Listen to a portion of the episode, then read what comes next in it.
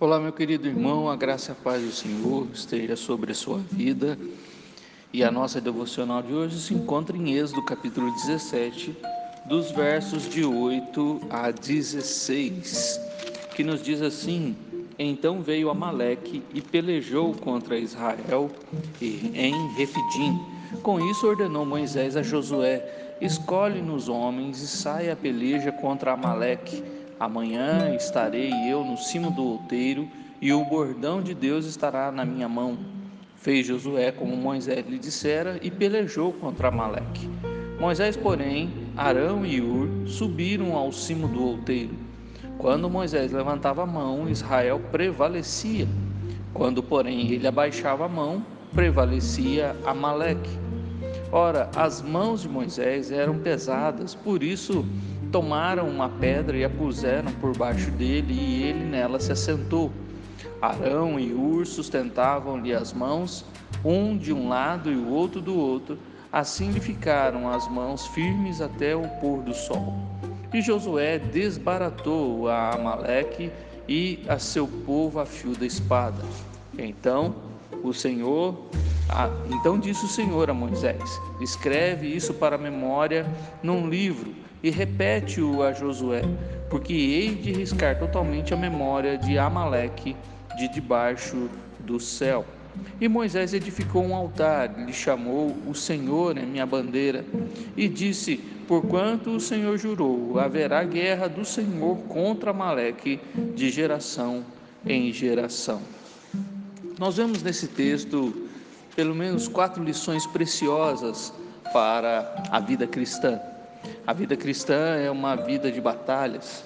Se lembrarmos do povo de Deus quando estavam escravos no Egito, veremos que nesse período eles não tiveram que batalhar em nenhum momento, estavam escravizados, mas a partir do momento que começaram a seguir ao Senhor no deserto, as batalhas começaram. E Jesus também nos ensina isso que aqueles que o seguiriam teriam lutas e dificuldades. João 16, 33, Jesus diz que no mundo tereis aflições, mas tem de bom ânimo, eu venci o mundo. Ou seja, quando no capítulo 15 de João ele diz que o mundo nos odeia e por isso nos farão mal, nos perseguirão, nós precisamos lembrar de que, apesar das batalhas, a vitória já está garantida para aqueles que seguem a Cristo ele, ele promete esta vitória. Ou seja, a vida cristã também é uma batalha. Nós temos um inimigo. A partir do momento que seguimos ao Senhor, nós também estamos declarando guerra contra o inimigo do Senhor. Não, eh, quando os inimigos se levantam contra nós, na verdade não estão se levantando por nossa causa, estão se levantando por causa do Senhor. E assim, então, assumimos essa batalha na vida cristã. E aqui nós temos então estas, estes quatro elementos na batalha. Tem, vemos aqui Josué lutando ah, contra os Amalequitas, vemos Moisés intercedendo no cimo do monte, vemos Arão e Ur sustentando as mãos de Moisés e vemos também o próprio Deus agindo em favor deste do seu povo. Nós podemos encontrar aqui nesses elementos algo, algo precioso para a nossa vida. As batalhas de Josué nos fazem refletir também em nossas próprias batalhas, em que nós estamos sempre lutando contra o inimigo das nossas almas. O mundo, a carne e o diabo são os nossos maiores inimigos, sendo que o diabo usa o mundo e a nossa carne para nos derrotar, e nós precisamos estar sempre prontos para esta batalha. Se não estivermos preparados, seremos derrotados. Nesta batalha também encontramos Moisés que está intercedendo pelo povo no cimo do monte. E com a sua vara, ele levanta a vara, e o texto diz que enquanto a vara, enquanto as mãos de Moisés, com, a, com aquele bordão, está levantado, Josué prevalecia. Mas quando ele abaixava, Josué ah, perdia, ah, prevalecia Amaleque. E nós então lembramos da intercessão de Cristo também em Romanos capítulo 8, e não só a intercessão de Cristo no céu por nós, mas a intercessão também do Espírito que habita em nós ah, diante do Pai, que intercede por nós com gemidos inexprimíveis em nossas fraquezas.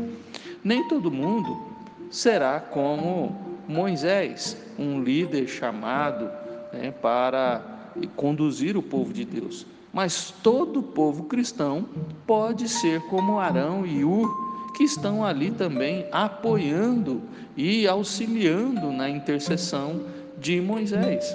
E assim, então, o terceiro elemento são ah, Arão e Ur, que simbolizam para nós esta intercessão, esta ajuda quando os momentos são difíceis. O momento de intercessão é uma batalha espiritual intensa, difícil, árdua. Não é algo fácil de uma oração simples, mas é algo desgastante que, que espiritualmente ficamos cansados. E quanto mais pessoas estivermos do nosso lado intercedendo em momentos de batalha, veja, Josué, Arão e Ur não estão é, na batalha é, fisicamente como Josué estava com o povo ali ah, naquele local, mas eles estão batalhando e orando, intercedendo, porque enquanto as mãos estão levantadas, então Josué está vencendo. Enquanto Cristo estiver intercedendo por nós, nós também estamos é, vencendo e batalhando e tendo vitória. É, isso não significa que Cristo também abaixa a mão e fica cansado. Ele não precisa mais de ajuda, pois ele agora está no céu e prevalece sempre. Porém, nós na batalha, nós é que perdemos as batalhas quando nós não confiamos mais em Cristo. Quando nós deixamos de seguir a Cristo, perdemos as nossas batalhas. Quando deixamos de obedecer à Sua vontade, perdemos as nossas batalhas. Quando deixamos de seguir o povo de Deus, de estar com a igreja, de participar das intercessões, também perdemos as nossas batalhas. Não é à toa vermos muitos crentes desanimados e derrotados nesta vida, pois decidiram não seguir mais a Cristo, decidiram abandonar a igreja, decidiram abandonar a fé e por isso agora é, colhem derrotas em suas vidas. Mas aqueles que seguem o Senhor, aqueles que seguem a Cristo, estão ah, batalhando, estão numa batalha intensa, árdua, mas com uma vitória garantida enquanto estiverem seguindo ao Senhor. Nós também teremos essa vitória se continuarmos obedientes, servindo e seguindo ao nosso Senhor dos Exércitos. No texto também vemos que, dos versículos de 14 a 16, que depois daquela batalha e depois da vitória, Moisés então foi ordenado por Deus a escrever isso no memorial e repetir a Josué, porque ia arriscar totalmente da memória Amaleque. Os descendentes de Amaleque eram ah, descendentes de Isaú, que era irmão de Jacó. E aqui eles sempre causaram problemas para Jacó. Nós vemos os amalequitas é, se levantando contra Saul e Saul foi derrotado porque não fez, não cumpriu a vontade do Senhor. Levantaram-se contra Davi, Davi desbaratou-os. Eles se levantaram contra Josué, se levantaram contra vários, em vários momentos, ou seja, quando é, Deus fala aqui que haveria guerra, no versículo 16, que haveria guerra do Senhor contra os Amalequitas de geração em geração, vemos os Amalequitas sempre causando problema, mas Deus sempre deu vitória para todos aqueles que obedeceram e estavam debaixo da sua vontade. Nós vemos isso quando observamos Davi sendo vitorioso, e Salomão e outros que se levantaram contra os amalequitas e venceram. Porém, Saul, que não quis fazer segundo a vontade do Senhor, ele perdeu. E no final do livro de 1 Samuel, vemos até os amalequitas matando Saul. O que, que você quer para a sua vida? As batalhas sempre existirão e nossos filhos talvez também enfrentarão batalhas. E se nós não estivermos preparados para elas, se nós não seguirmos o Senhor da guerra, o Senhor dos exércitos, nós não colheremos as vitórias que a Bíblia nos fala, que nos, nos promete, pois a promessa está condicionado a seguir o Senhor. Não há vitória sem cumprirmos aquilo que Deus assim determinou.